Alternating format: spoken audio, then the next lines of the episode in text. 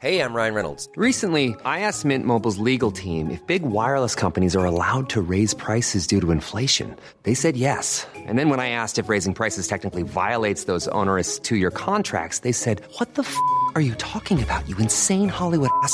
So to recap, we're cutting the price of Mint Unlimited from $30 a month to just $15 a month. Give it a try at mintmobile.com slash switch. $45 upfront for three months plus taxes and fees. Promo rate for new customers for limited time. Unlimited more than 40 gigabytes per month. Slows. Full terms at mintmobile.com.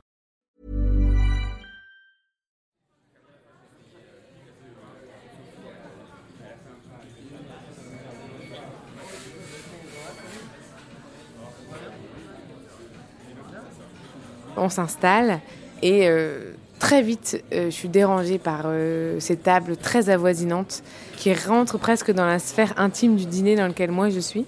J'entends limite la conversation d'un côté. C'est- très bruyant, ça résonne. Et, finalement, je suis dérangée puisqu'il y a de la musique, mais je sais même pas vous dire quel type de musique c'est, tellement les paroles autour de moi sont fortes.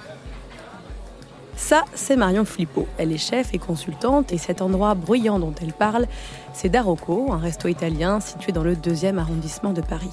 Pourquoi Marion ne s'entend-elle plus manger? Depuis quand les restaurants sont-ils aussi bruyants? Et est-ce que tout ce bruit change le goût de ce qu'il y a dans notre assiette? Autant de questions auxquelles on va tenter de répondre. Bienvenue dans Plan Culinaire.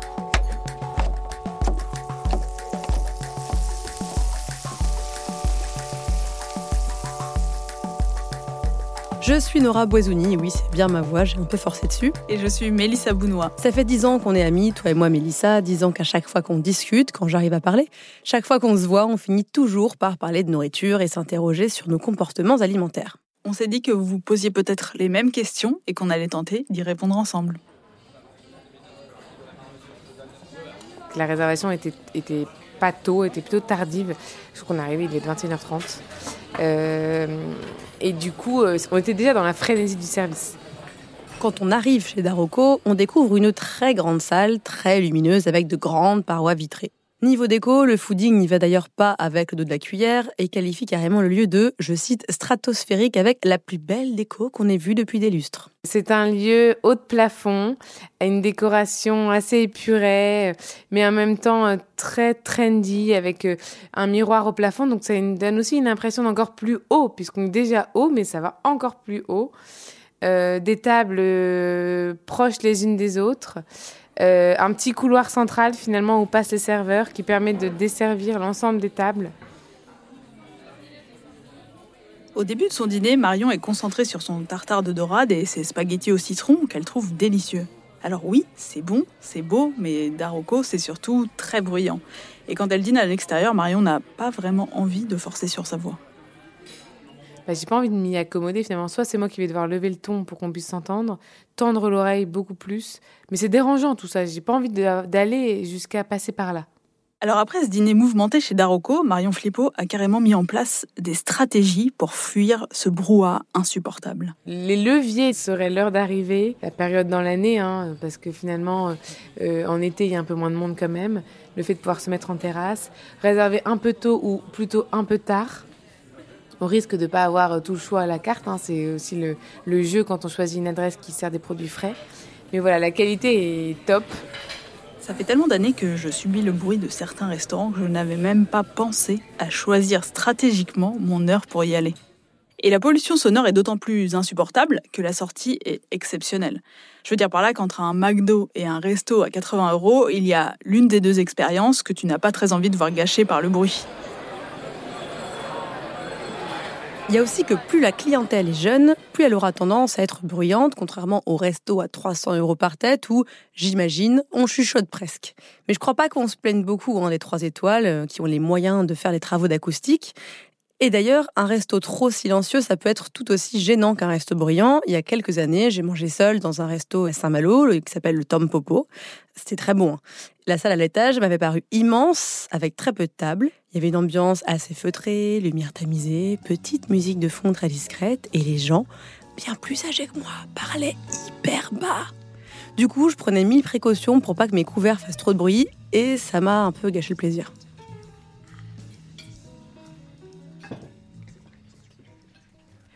À l'opposé du silence pesant, le plus insupportable que j'ai vécu, c'était à New York. Je suis vraiment allée dans plusieurs endroits où on ne pouvait pas s'entendre. Ça m'a rappelé euh, les boîtes de nuit de mon adolescence, que j'avais très très vite désertées. Et quand on a une voix comme moi qui porte pas beaucoup, on arrête bah, tout simplement de parler. C'est très très frustrant. J'ai d'abord cru que c'était propre aux Américains, à leur voix grave ou au fait qu'ils parlent du nez. Puis j'ai vite compris en fait que la musique était insupportable et que c'était beaucoup trop fort. Alors j'ai pas été surprise de lire dans le guide gastronomique Zagat que c'est le bruit qui irrite le plus les Américains au resto avant le service, la foule ou bien les prix. Et chez nous, d'après un sondage La Fourchette, 20% des Français affirment qu'un restaurant trop bruyant est carrément un mauvais restaurant. Et ça semble concerner un paquet d'établissements parce que dans une étude IFOP menée en février 2016, c'est même 92% des personnes interrogées qui se disent gênées par le bruit et qui ont du mal au resto à suivre leur conversation. En plus d'être gênant pour ceux qui y mangent, le bruit c'est dangereux pour ceux qui y travaillent. Il se trouve que depuis le 15 décembre 1998, un décret oblige les établissements qui veulent mettre de la musique à ne pas dépasser un certain niveau sonore. Ça concerne les bars, les salles de concert, mais aussi les restaurants. Cette limite est fixée à 105 décibels, mais 100 décibels, c'est le bruit d'un marteau-piqueur. Et déjà être exposé à 70 décibels plusieurs heures par jour, ça peut provoquer des pertes d'audition. Le problème est tel que le niveau sonore devient un critère pour certains critiques gastronomiques. En 2008, Tom Sitzema du Washington Post décide de tenir compte du bruit dans ses articles. Il établit une échelle c'est calme, en dessous de 60 décibels. La conversation est facile, entre 60 et 70. On parle en forçant la voix, entre 71 et 80. C'est extrêmement fort, au-delà de 80. Mais que s'est-il passé, Mélissa, en 98 pour que ce décret s'impose? Est-ce que les restos sont d'un seul coup devenus plus bruyants? Spoiler, non, hein, bien sûr, il y a toujours eu du bruit au restaurant, les casseroles, les cuisines, les conversations. On ne s'est pas tout à coup mis à parler fort au XXe siècle.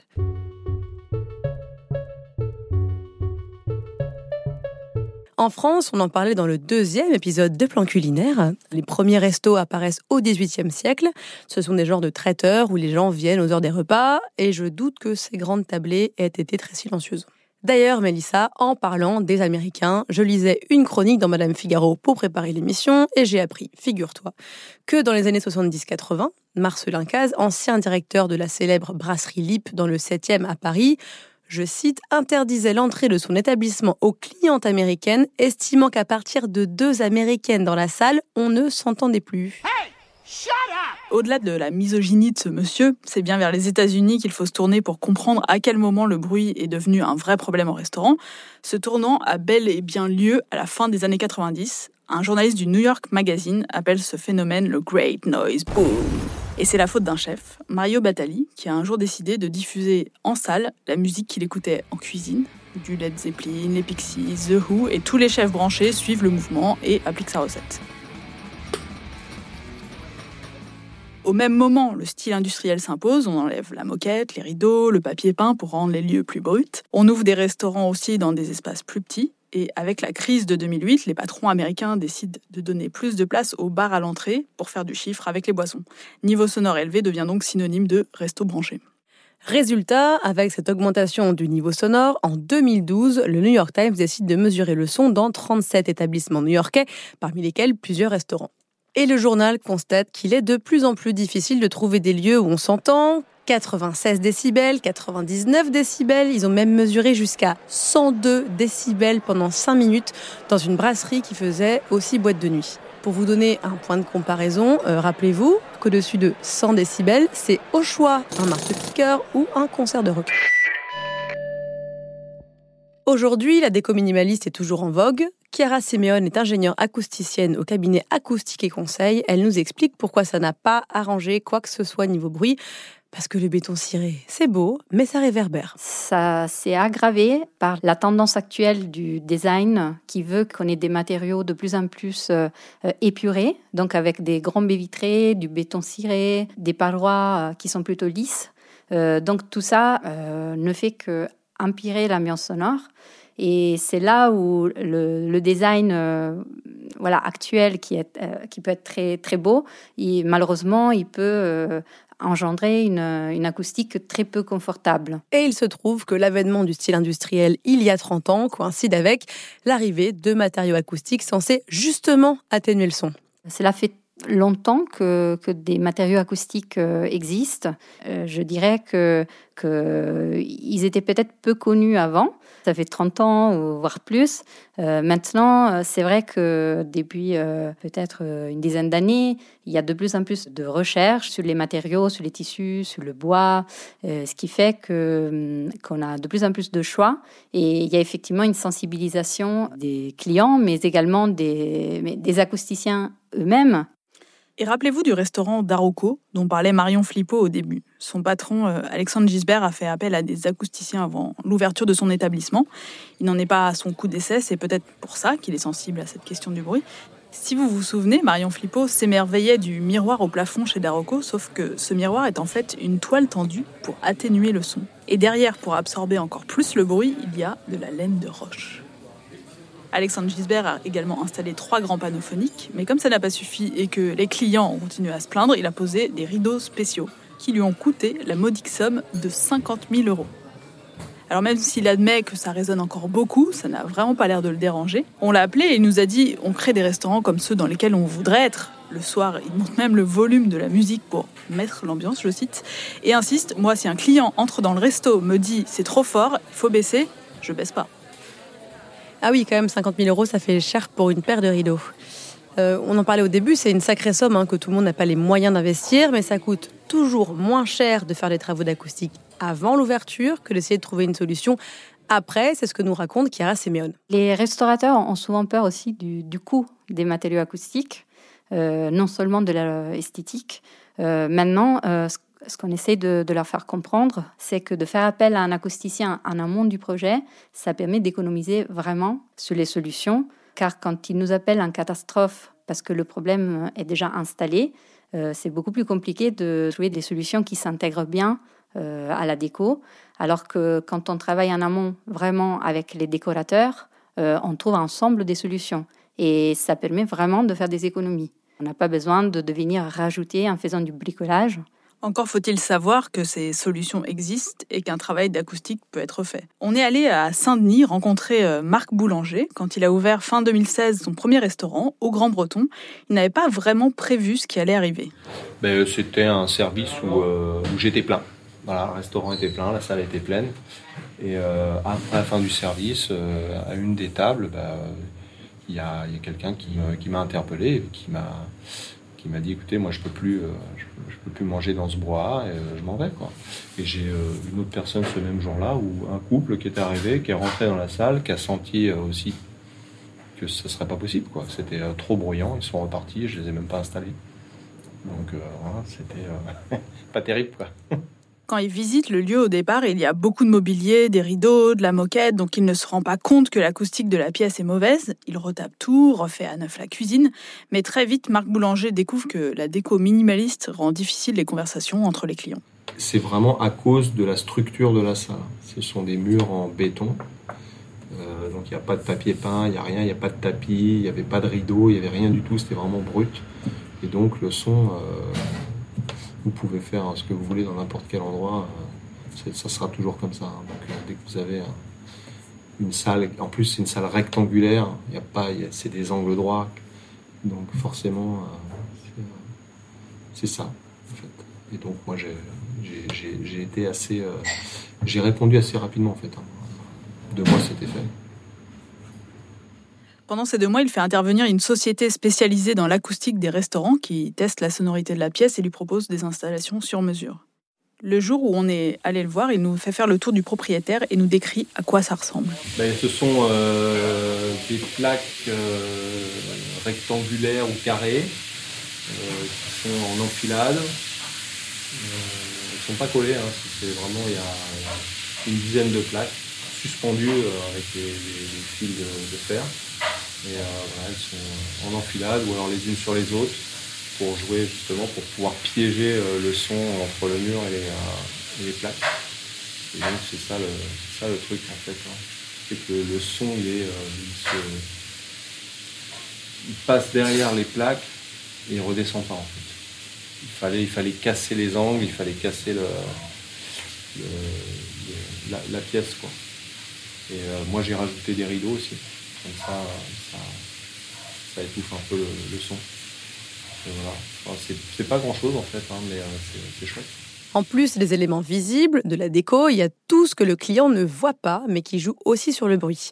L'experte Chiara Simeone m'a donné sa recette idéale d'un restaurant où il fait bon manger.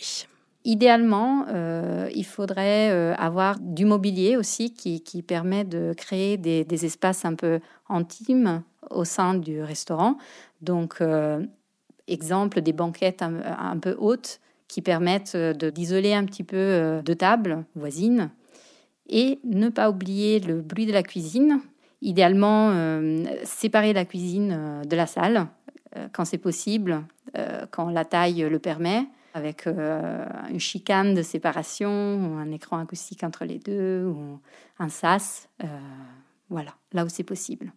Oui, parce qu'on a parlé de la déco, du style Indus, mais la mode des cuisines ouvertes, ça n'a pas non plus arrangé les choses.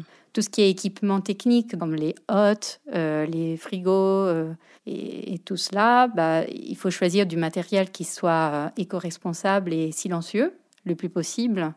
Euh, et le bruit de ventilation, il faut qu'il soit maîtrisé dès le début. Quand on écoute Cara Simeone, on comprend vite que le son peut modifier notre expérience au restaurant. J'ai donc demandé à Marc Boulanger, le restaurateur euh, d'Au Grand Breton, s'il pensait que le son pouvait avoir une incidence sur l'expérience gustative de ses clients. Ici, c'est super bon. Même s'il y a du bruit, les gens ils vont sortir, ils seront régalés.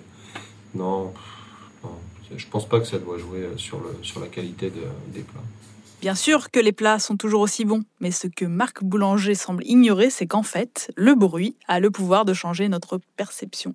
Et Cara Simeone confirme. L'ambiance sonore d'un restaurant est très importante car euh, tout simplement quand on n'arrive pas à entendre euh, son voisin de table euh, parce que l'ambiance est trop sonore, eh ben on sort du restaurant avec une mauvaise impression et on a une perception du repas qui est euh, négative, même si ce repas a été euh, de très haute qualité. Euh, donc il y a un effet, euh, je dirais, psychoacoustique qui fait que bah, tout simplement on n'a plus envie d'y retourner et ça gâche le plaisir. Ça gâche le plaisir parce que ça gâche le goût. Et oui, on a découvert en faisant des recherches pour préparer cette émission que l'ouïe influence beaucoup, beaucoup notre perception du goût. Et c'est le spécialiste mondial de la question, Charles Spence, professeur et docteur en psychologie expérimentale à Oxford, qui nous a fait réaliser que le bruit pouvait modifier du tout au tout notre expérience gustative. Un élément qu'il faut prendre en compte, c'est le niveau sonore. Quand le son, la musique ou les conversations deviennent trop bruyantes, on peut parler de quelque chose de gênant. Et ce bruit de fond bloque nos capacités gustatives. C'est pour cette raison qu'on a tendance à rajouter du sucre ou bien du sel dans ce qu'on mange pour compenser l'effet de ces bruits de fond. Notre goût est donc diminué lorsque notre environnement est trop bruyant.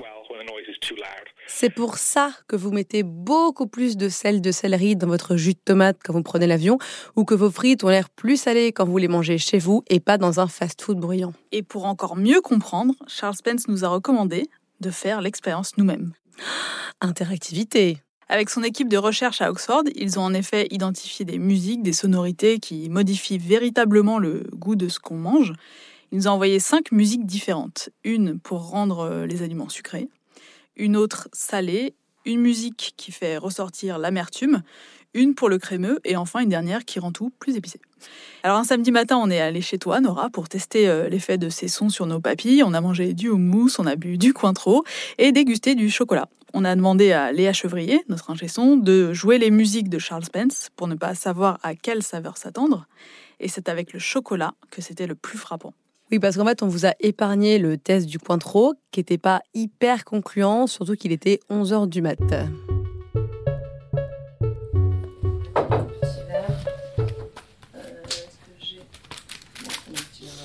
Je vais chercher le chocolat du coup. Allez.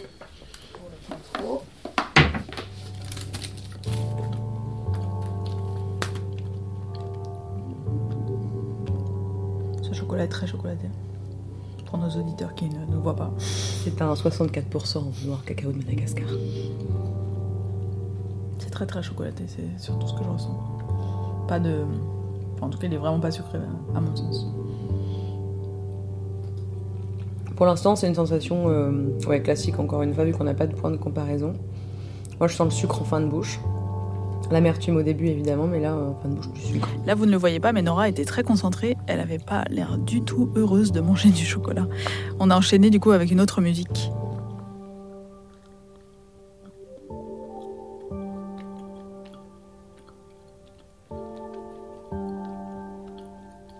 Ça n'a vraiment pas le même goût. C'est comme si j'avais des grains de sucre là-dedans. Ou des grains de sel. C'est pas clair. En tout cas, ça a beaucoup plus de goût.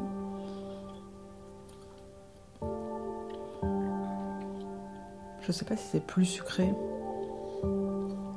C'est légèrement plus sucré. En tout cas, il y a quelque chose qui, me, qui a changé dans le goût du chocolat, ça c'est sûr. On vous rappelle que ceci n'était pas une séance de yoga, mais bien de dégustation. Ouais. Alors là, moi je dirais qu'il est bien. Enfin, moi je le sens beaucoup plus sucré. euh. C'est marrant, je sens aussi plus d'amertume. Mais je le sens plus sucré là que pour la première.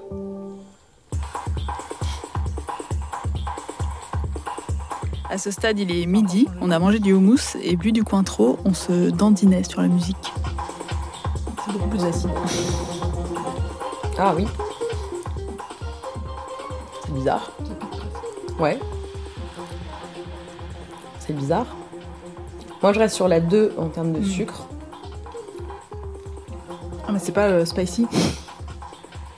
Ah C'est le son du spicy. Ah, c'est pour ça qu'il y a vraiment une espèce de demi un peu poivrée. Je crois qu'on entend peu- bien l'effet du Cointreau là. hein. On a bien senti le chocolat plus sucré avec la musique sucrée, c'est fou, c'est dingo. C'était dingue. Avec la deuxième musique, on a vraiment senti euh, le chocolat beaucoup plus sucré. Et avec la troisième, c'était frappant, le chocolat était carrément plus épicé. C'est fou de voir à quelle vitesse aussi le goût peut changer en fonction de ce qu'on entend. Et ce qui est tout aussi étonnant, c'est que la musique peut non seulement changer notre goût, comme on l'a vu, mais aussi notre comportement quand on mange. Il faut également penser au tempo de la musique qui passe.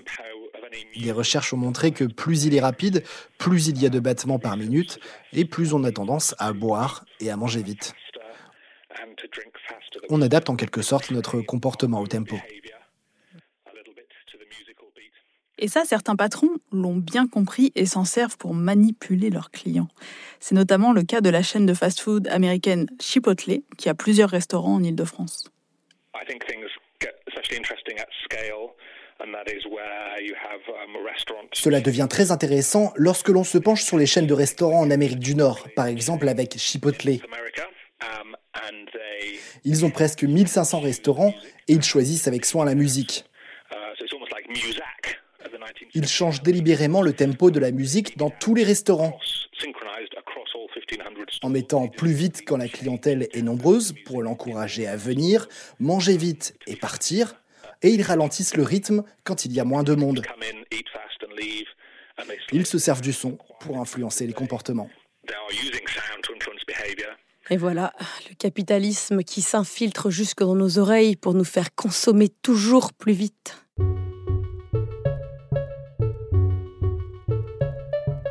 Heureusement, comme certains clients, vous pourriez bien reprendre le contrôle. Par exemple, si la musique d'un resto ne vous plaît pas et que vous avez du temps, vous pouvez faire comme le musicien japonais Ryuichi Sakamoto. Il ne supportait pas la musique qui passait au restaurant Kajitsu à New York, mais comme il aimait y manger, il leur a carrément fait bah, des playlists hein, pour pouvoir continuer à y aller et apprécier son dîner. Dedans, il y a du Thelonious Monk, du Vladimir Kosma ou encore du Nils Fram. On vous partage bien sûr le lien vers la playlist pour vous mettre dans l'ambiance. On en vient alors à se demander s'il existe le son ou la musique idéale qui nous permettrait de profiter au maximum de ce qu'on mange. Et là encore, c'est Charles Spence qui a la réponse. Le plus près qu'on a été de trouver cette musique universelle, c'est avec une grosse étude qu'on a menée sur un millier de consommateurs britanniques à qui on a demandé leurs préférences quand ils commandent à emporter. Ils nous ont parlé des nourritures thaï, chinoises, indiennes et les sushis. Ensuite, on leur a fait écouter 20 morceaux de musique différents et ils devaient indiquer ce qui, selon eux, correspondait le mieux à tel type de nourriture. Et devinez donc qui sont les grands vainqueurs uh, surprised. De manière assez surprenante, c'est Frank Sinatra qui a été le plus plébiscité, avec Nina Simone, loin devant Justin Bieber et ses contemporains. Donc, c'est ce que je conseillerais pour optimiser l'expérience gustative, quel que soit le contenu de votre assiette. Eh oui, bah écoute, euh, désolé Justin, hein. sorry. Merci Nora pour cette imitation euh, de Justin. Voilà donc la musique que l'on ne vous conseille pas d'écouter en mangeant. Donc de la chef Marion Flippo qui ruse pour ne plus subir le bruit au compositeur Ryuichi Sakamoto qui recompose carrément la musique du restaurant où il a ses habitudes, on voit bien comment nous, clients, pouvons reprendre le contrôle du son qui accompagne nos repas, à condition que les restaurateurs y soient sensibles. Parce que c'est vrai, l'acoustique dans un restaurant, c'est un investissement. Mais nous, on a envie de dire à tous les restaurateurs, s'il vous plaît, pensez à vos clients, pensez aussi à votre équipe, prenez soin de nos oreilles pour que l'on apprécie vraiment vos plats. Vous savez donc désormais comment le son peut influencer votre expérience et même votre goût. Peut-être que vous y penserez lors de votre prochain dîner dans un restaurant bruyant et que vous réfléchirez à deux fois avant de rajouter du sel dans votre plat. C'était le quatrième épisode de Plan Culinaire. On espère que vous n'écouterez plus de la même manière quand vous mangez au resto et que vous ferez encore plus attention au goût si la musique est forte. Partagez-nous les adresses où il fait bon discuter, où l'acoustique est bonne et la musique aussi. Sur Instagram, Facebook et Twitter, at Plan Culinaire, at Miss Press, at Nora BZ. Vous pouvez écouter Plan Culinaire sur iTunes, SoundCloud, YouTube, Google Podcast et toutes vos applications de podcast préférées. N'hésitez pas à nous laisser des commentaires, des remarques et plein d'étoiles. Plan culinaire est un podcast de Louis Média réalisé par Éléonore Malo, Jean-Baptiste Aubonnet et Léa Chevrier. La musique est de Jean Thévenin. Merci à Maureen Wilson pour son aide à la production sur les interviews et les recherches, à Adélie Pojman-Pontet pour la direction de ce tournage. Rendez-vous le mois prochain. À très vite. Salut!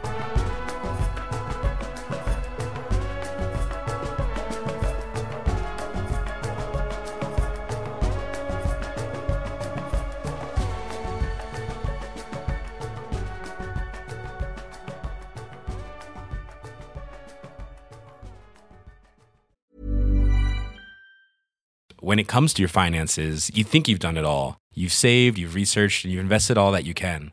Now it's time to take those investments to the next level by using the brand behind every great investor, Yahoo Finance. As America's number one finance destination, Yahoo Finance has everything you need, whether you're a seasoned trader or just dipping your toes into the market. Join the millions of investors who trust Yahoo Finance to guide them on their financial journey. For comprehensive financial news and analysis, visit yahoofinance.com the number one financial destination, yahoofinance.com.